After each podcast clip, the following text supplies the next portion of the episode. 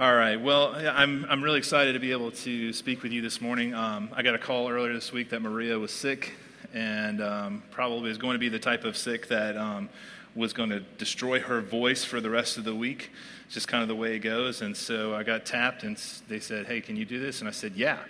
Um, I'm excited. So um, I am excited. So this morning, as I um, as I was going over uh, where we are in our series, this No More Camouflage series, and um, I began to think about, you know, how, how I could um, relate this to myself. And, and uh, I began to think about this uh, young man that I've been mentoring. Or he's not a young man, he's, he's a young boy, okay? Um, I met Michael, um, what, it's been four years ago now. Okay, this is, he was in first grade when I met him, and um, he's was about this tall, maybe this tall, and um, he's probably uh, I don't know how to describe Michael. Okay, he's, uh, he's an interesting young man, let's put it that way. Um, he's got a lot of personality, and um, he used to make all kinds of really strange comments and things like that. He's, he's just a cool little kid and quirky and everything along those lines. And, um, and because of some of his quirkiness, his ability to connect with other people and things like that has always been a little bit of an issue for Michael. And so, uh, as a mentor in the school system over at Fayette County, they asked me to come in and just kind of get to know him okay?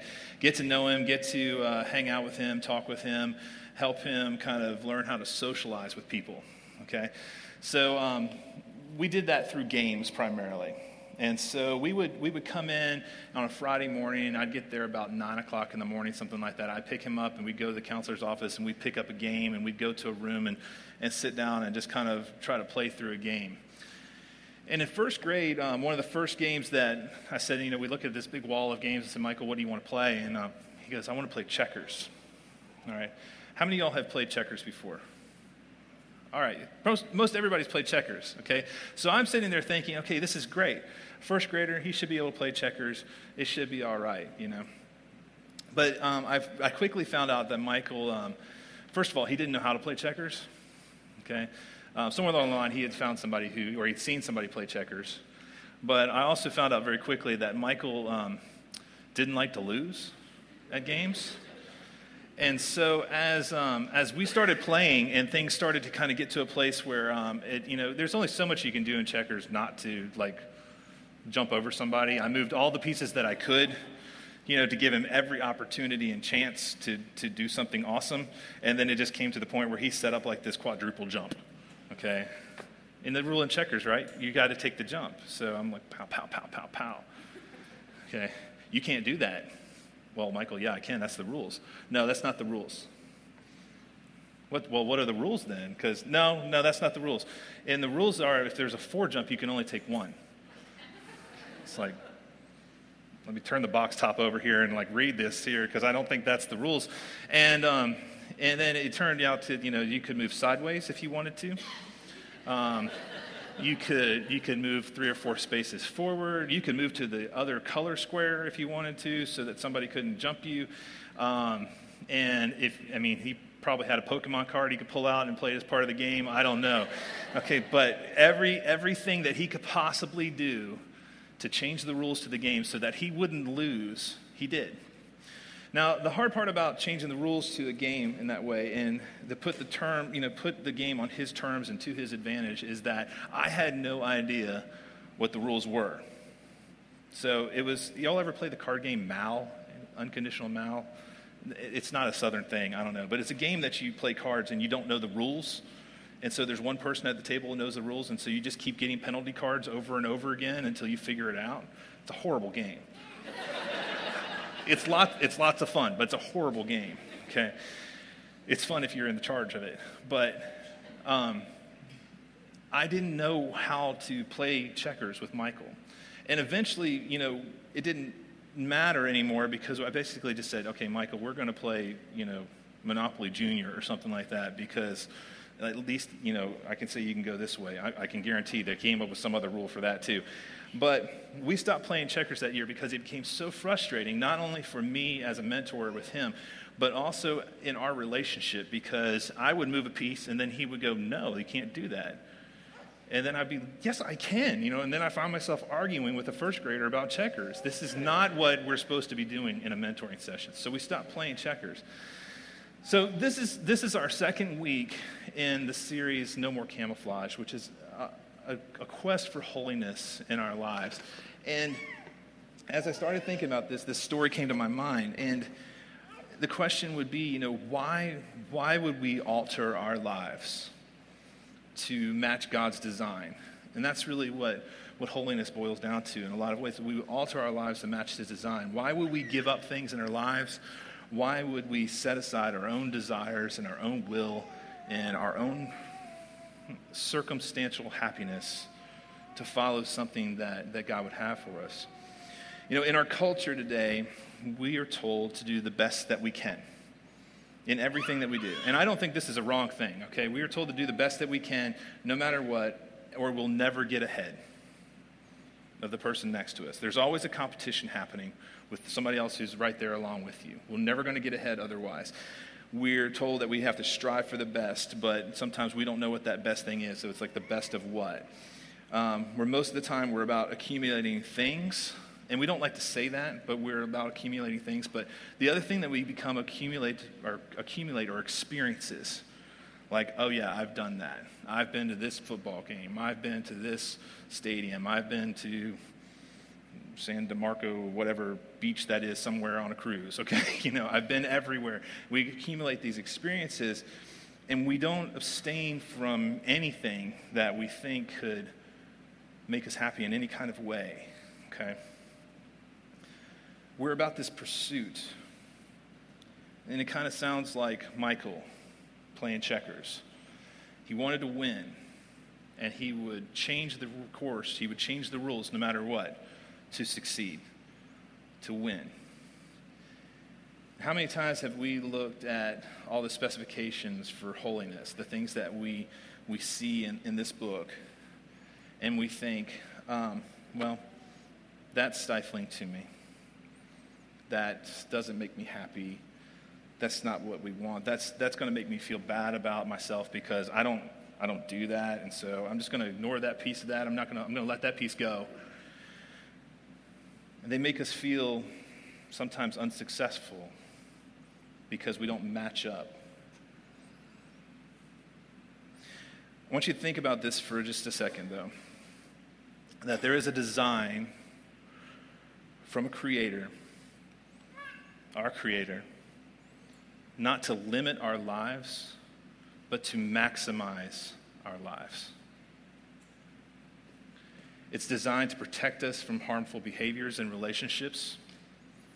It's a design to give us purpose in our lives. It's a design to maximize our ability to love others around us and to do that like God would do it. It's a design to limit the amount of pain and hardship we might experience in our lives. But most of all, this design that God has for us, this design of holiness, is designed to streamline our path to a relationship with Him, with this creator of the universe who is infinite yet still wants to know you and me. Y'all think about that? You ever think about it? you wake up in the morning and you you see the sun not, well, it's rising, is what we call it, but we realize at thousands of miles an hour, we're spinning on a globe in one little tiny corner of the universe. And the God who threw all of this into existence wants to know who you are and wants you to know who He is. It's a streamlined path to that Creator. It's an amazing, it's an amazing thought and it widens our lane and it allows us to flow freely to either, even people around us. This design for holiness, or if you go and you look at where this word comes from, holiness, it's, it's about wholeness, completeness. This place where God has completed who we are, the wholeness of God, the holiness of God, is this pathway that He gives us to, to Him. Now, this has been a question of the human condition from the very start for thousands of years. And I want to take you back thousands of years to a story that we find in the book of Second Kings this morning. And it's kind of a long story, and so I, am going to give you some background, and then we're going to read kind of what would seem to be a long portion of it. It didn't look as long on my, my notes here um, until we started putting it into the, the screens, and then I was like, holy cow, this is long. But it'll be good, okay? So back in 686, okay, so we're talking a long time ago, all right, there was a king named Hezekiah. And Hezekiah, when you, we sing, when we talk about Jesus being God, Emmanuel with us, um, that piece of prophecy was about Jesus Christ, but it was also in that moment in time about King Hezekiah. There had been just pagan worship that had worked its way into the people of God. And Hezekiah came and he was like God with, with us. He had brought a reform, he brought people back to the heart of God as a king, and he changed the nation of Judah. And he, um, he passes away in 686. And after that, his son Manasseh rules in the kingdom for like 44 years, okay? Now, Manasseh, as good as Hezekiah was, Manasseh was not. Okay? He brought back everything that his father had torn down. He brought back the idols into the, into the temple. He brought back the Baals. He brought back the worship of the Asherah, which was fertility god. And they would build these totem poles next to the altars of God. And so whenever you went to the altar, you were actually worshiping at another altar at the same time. And, and on the high places. And Manasseh brought all this back. And so what Hezekiah had worked for, his son destroyed. Manasseh passes, and his son Amon comes around and he rules for two years. And he only rules for those two years because he's murdered in his own home by his council because he's so corrupt. And so the world is not a good place. But in this moment, and when Amon, excuse me, when Amon is murdered, they bring his son to the throne, and his name is Josiah. He's eight years old when he becomes king. Have you got anybody in the room today who's eight years old? Anybody eight? How about nine? Somebody nine? There we go. Could you stand up for me? King over Judah. Bring it, right? Yes, you can sit down, man. Or you're the king. You can tell me what to do. I don't know. All right? So, I mean, king over Judah nine, eight years old, one year younger than that. Okay, they make him king, and for 18 years, Josiah just does the job that is put before him. Now, in the 18th year of Josiah's reign, he sends um, he sends guys to the temple. They're they're doing some work on the temple, trying to make sure it doesn't fall apart. Okay, and he sends these people to the temple to count the money that's there. And as they count the money, they run into the high priest, and he says to them, Hey, I was cleaning out. This is, this is very much a Brent Ritter paraphrase, okay? So I was cleaning out the temple, and guess what I found? The book of the law. Okay, let's, let's just step back a little second, okay? I was, I'm the high priest of all of Judah, and I, I work in the temple in Jerusalem. And as I, the leader of the, the, the Hebrew the people's religion, as I was cleaning out the temple, while you guys were looking and counting for the money, I found the book of the law. For 44 years, Manasseh led people away from God. Two more years, Amon led people away for God, from God. Josiah didn't necessarily lead anybody away, but he just kept doing what his father and grandfather had done. So you're talking about whatever that math is 64 years, I think. 64 years, and the high priest had lost the Bible basically. Can you imagine us today saying, Hey, I was cleaning out the sanctuary, and guess what? I found the Bible. That's how far the nation of Judah had strayed from God. And so he read the words to these, these men, and they were like, The king needs to hear this. And so they took this Torah, this book, and they read from it a portion of it probably from the book of Deuteronomy, um, is what theologians be- believe and understand. And that's where we're going to pick up the story. And I want you to hear um, a little bit of what happens when Josiah hears and, and reads this book. So this is 2 Kings chapter 22, verses 11 through 20. It says this When the king heard the words of the book of the law, he tore his clothes. Now, if you don't understand what that means, when, when somebody mourned in this, this time period, in this culture, if they heard something or if somebody had passed or died, they would take their clothes and they would rip them apart and they would go and sometimes sit in ashes, is what the cultural line said. He tore his clothes, he mourned as if something or someone had died. That's, that's what the, the imagery is here. So he, he tore his clothes, and the king commanded Hilkiah the priest, and Ahikam the son of Shaphan, and Achbor the son of Micaiah, and Shaphan the secretary, and Asaiah the king's servant, saying, Go inquire of the Lord for me and for the people and for all Judah concerning the words of this book that has been found. For great is the wrath of the Lord that is kindled against us, because our fathers have not obeyed the words of this book, to do according to all that is written concerning us. So Hilkiah the priest and Ahikam and Achbor and Shaphan and Asaiah went to Huldah the prophetess, the wife of Shallum, the son of Tikvah, son of Harhas, keeper of the wardrobe. Okay? just, just so you understand, the keeper of the wardrobe is the dude who takes care of the, the king's robes. Okay, so if you start going back through those names, they went to the prophetess. She's like the, one, the only person who's speaking for God right now in this, this world. This is how far they've gone again. And she's the wife of the son of the guy who takes care of the robes and who's the son of this guy, who's the son of that guy, and connection. I mean, you're talking like the son of a butler, his wife. She lived in Jerusalem, but she lived in the second quarter, which is a long ways away from the kingdom or the king's um, seat. And they talked with her, and she said to them, Thus says the Lord, the God of Israel. Tell the man who sent you to me, Thus says the Lord, Behold, I will bring disaster upon this place and upon its inhabitants, all the words of this book that the king of Judah has read because they have forsaken me and have made offerings to other gods, that they might provoke me to anger with all the work of their hands. Therefore, my wrath will be kindled against this place, and it will not be quenched. But to the king of Judah, who sent you to inquire of the Lord, thus shall you say to him, Thus says the Lord, the God of Israel, regarding the words that you have heard, because your heart was penitent, and you humbled yourself before the Lord, when you heard how I spoke against this place and against its inhabitants, that they should become a desolation and a curse. And you have torn your clothes and wept before me. I also have heard you, declares the Lord. Therefore, behold, I will gather you to your fathers, and you shall be gathered to your grave in peace.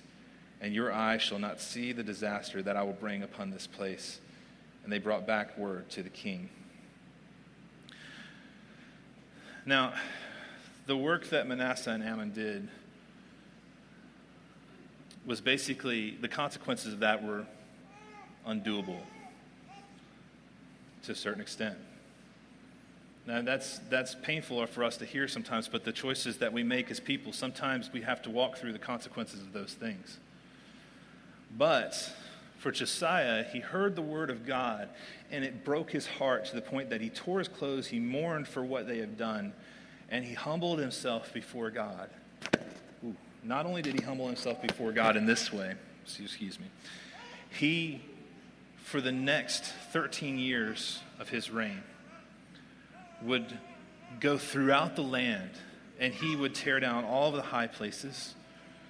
He cleaned out all the pagan idols from the temples. He tore down the Baals the, around the country. He tore down those totems, those Asherah totems from around the country as well. He destroyed any altar of any pagan god that existed in the entire kingdom of Judah.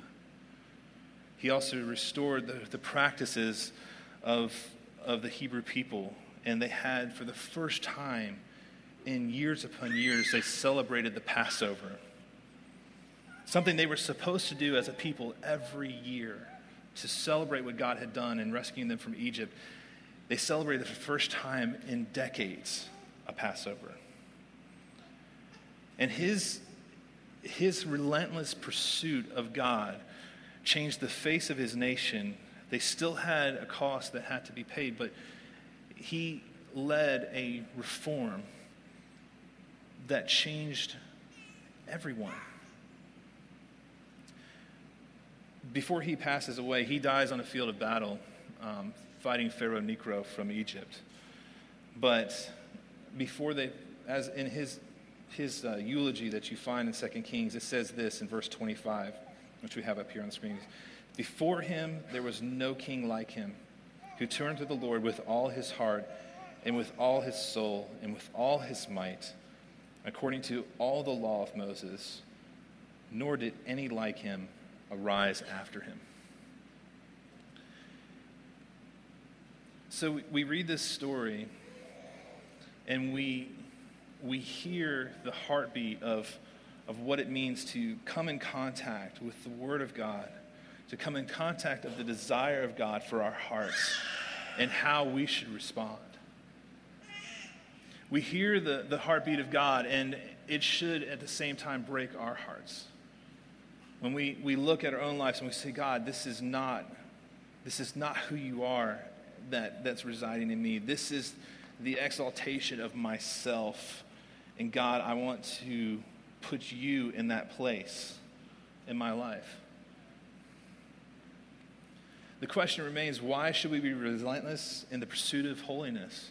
Why should we be like Josiah, who says, I've heard what God wants for me. I recognize that my life is not that way, and I am going to relentlessly pursue, not for myself, but also for my whole kingdom, how I can follow God's word to the best. Why should we do that? It first and foremost is the will of God for our lives. We talked about that, that desire of our Creator to have a relationship with you and with me. Those people had lost their way. They'd gone so far away from God that they couldn't even find the words that they were supposed to know in order to follow Him. But God's desire for them was not that they, they follow pagan gods or not that they, they build idols. I mean, we just finished a series on the Ten Commandments where we talked about these are, are landmines in our lives, not for our, you know, to limit us, but to release us because the God that loves us wants that relationship. But God's desire is that we would learn His ways, that we would follow His words, not so that we can, um, we can be rule followers, but so that we can have life and have a fulfilled life and a life without shame and a life without regret. Our God is a God of encouragement, not a God of limitation. And if we were to put ourselves like in a, in a scale and we say, This is my desire, and I'm going to lay it on the scale of my life. And this is what pagan, the pagan worship of that day was. What is your desire? What do you want? What do you feel? How can you gratify yourself? And that's the weight that you put on your life. But God is saying at the same time, I have this love for you that doesn't weigh what this weighs, but will still bring balance to your life. Will still take those scales and give you fulfillment and give you joy and give you happiness. That's His will for us. And our pursuit of that is the pursuit of holiness. And that holiness is a pathway to relationship. Now, as I started thinking about relationship, I started thinking about this idea of camouflage and why we wear it.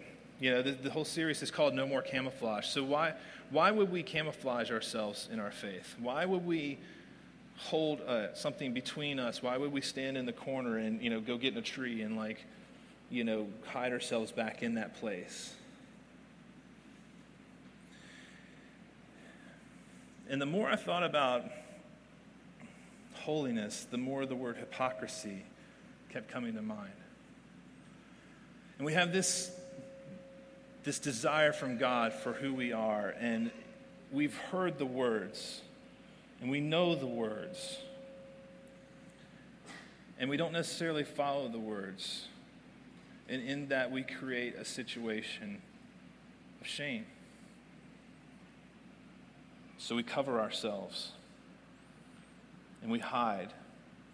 But if we were to live a life that was sold out to who God wanted us to be, that allowed us to look not with, although we should look with, with fear into the face of God, but to look at our Father and say, I stand before you and I am broken and I'm messed up, but God, I am yours.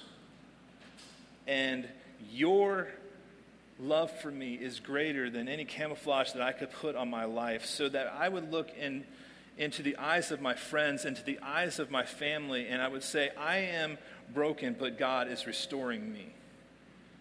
And I am in the pursuit of who He is. And I am in the pursuit of tearing down the things in my life that hold me back from Him. There's no re- reason to camouflage that. Our culture is into restoration. You can watch HGTV.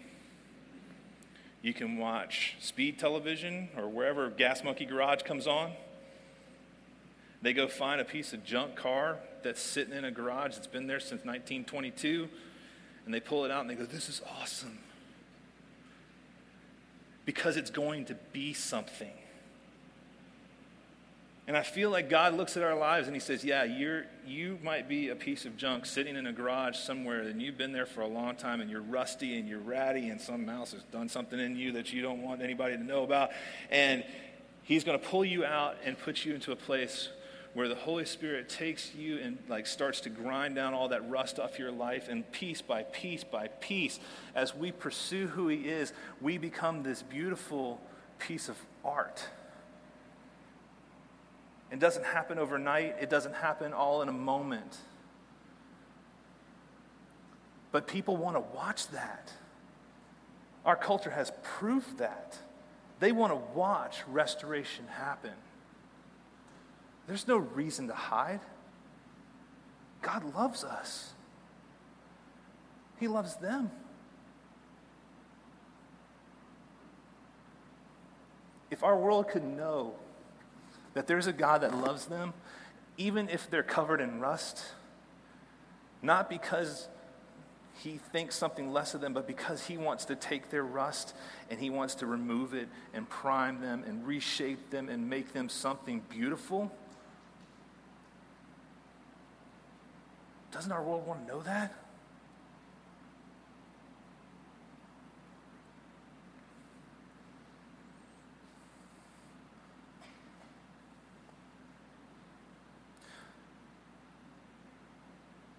So, checkers.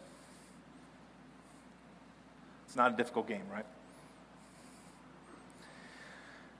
You move on diagonals, you jump over other players, you take a piece, they take a piece. You win, you lose. It's a 50 50 shot no matter what. There are rules to the game. There are rules to the game of checkers so that you can enjoy that game but the biggest thing is so that you can enjoy that game with somebody else. I've been Michael's mentor for four years now. I've made the decision, maybe I don't live anywhere near Michael anymore, but I'm still going to drive at least once a month for, to go to that school and meet with him and play a game and talk about his month and talk about his week. And Michael has learned to play checkers. Last year, I had the opportunity to teach him how to play, te- play chess. Chess is so much more complicated than checkers. But little bit by little bit, as Michael has learned to trust me, and I've learned who he is, we've been able to grow together. The result is that Michael is happier with who Michael is. But most of all, Michael has a whole new set of skills. We're, all, we're able to play all kinds of different games together. Me as a teacher, him as a student. But now he also gets to play those games with other people, peer to peer. But one of the coolest things that happened this past year, sorry, this little kid gets to me all the time is that I gave Michael a chess set for his birthday. And um, totally freaked out. Awesome. You know, felt like the best person ever. It's just a really cheap chess set from Ollie's. But, but he took it home and he taught his dad how to play so that they could play the game together. Folks, holiness is not just a personal thing. Holiness gives us an opportunity to reach out and to touch our God and to not be ashamed, to know that He loves us, to know that He is there and He is restoring us. But holiness also opens a door for our lives so that we can stand before people around us and we can say, This God has taught me this. And I can stand here with you and we can live this life together. But not only that, the things that he's taught me, I can take those things and I can teach somebody else. And the levels of relationship that he builds in a community, in a place where he wants to do something amazing in each and every one of us, and each and every one of those people that are outside these walls happens when we relentlessly pursue the heart of God and remove the things from our lives that would get in the way. That is why we pursue holiness, so that we can know Him and so others can know Him as well. So this morning, as we, um, as I shut up and we, we go back to taking the moment to hear from God, I just I want to encourage you. If you have thought of holiness as something kind of weight that makes your life more difficult, that makes your relationship with God more difficult, if holiness has been about shame in your life, then there's nothing special about this wood and this carpet but it is a place that if you were to come and lay your heart before God, like an altar, like those places that um, Josiah restored in those days, and you come and you say, God, I want to be restored by you. You can do business here. If you are already in the shop, and you're already being restored and you, you understand this, but you just want more of God, I encourage you as, as the band will come and, and, um, and it gets ready to prepare and play, that we would take these last few moments just to glory or glorify God as He just loves on us and be thankful for the work that He's doing in our hearts, in our lives. Let me pray as we, as we just close. Father, this morning I thank you. I thank you for the simplicity of how much you love us. God, we make it such a complicated thing sometimes. This good news that the God of the universe is, is the one who, who loves us beyond anything else. And we say, only if this and only if that. And God, we are rust buckets in your in your shop. Make us, God. Mold us. Help us to trust the hands of a master craftsman as step by step you restore us and make us into the piece of art that you intended for each and every one of us. God, not so that we can glory in ourselves and exalt ourselves again, but God, so that we can stand before you whole and complete. And we can stand before this world whole and in the work of completion, so that this world can see and know how good you are, God.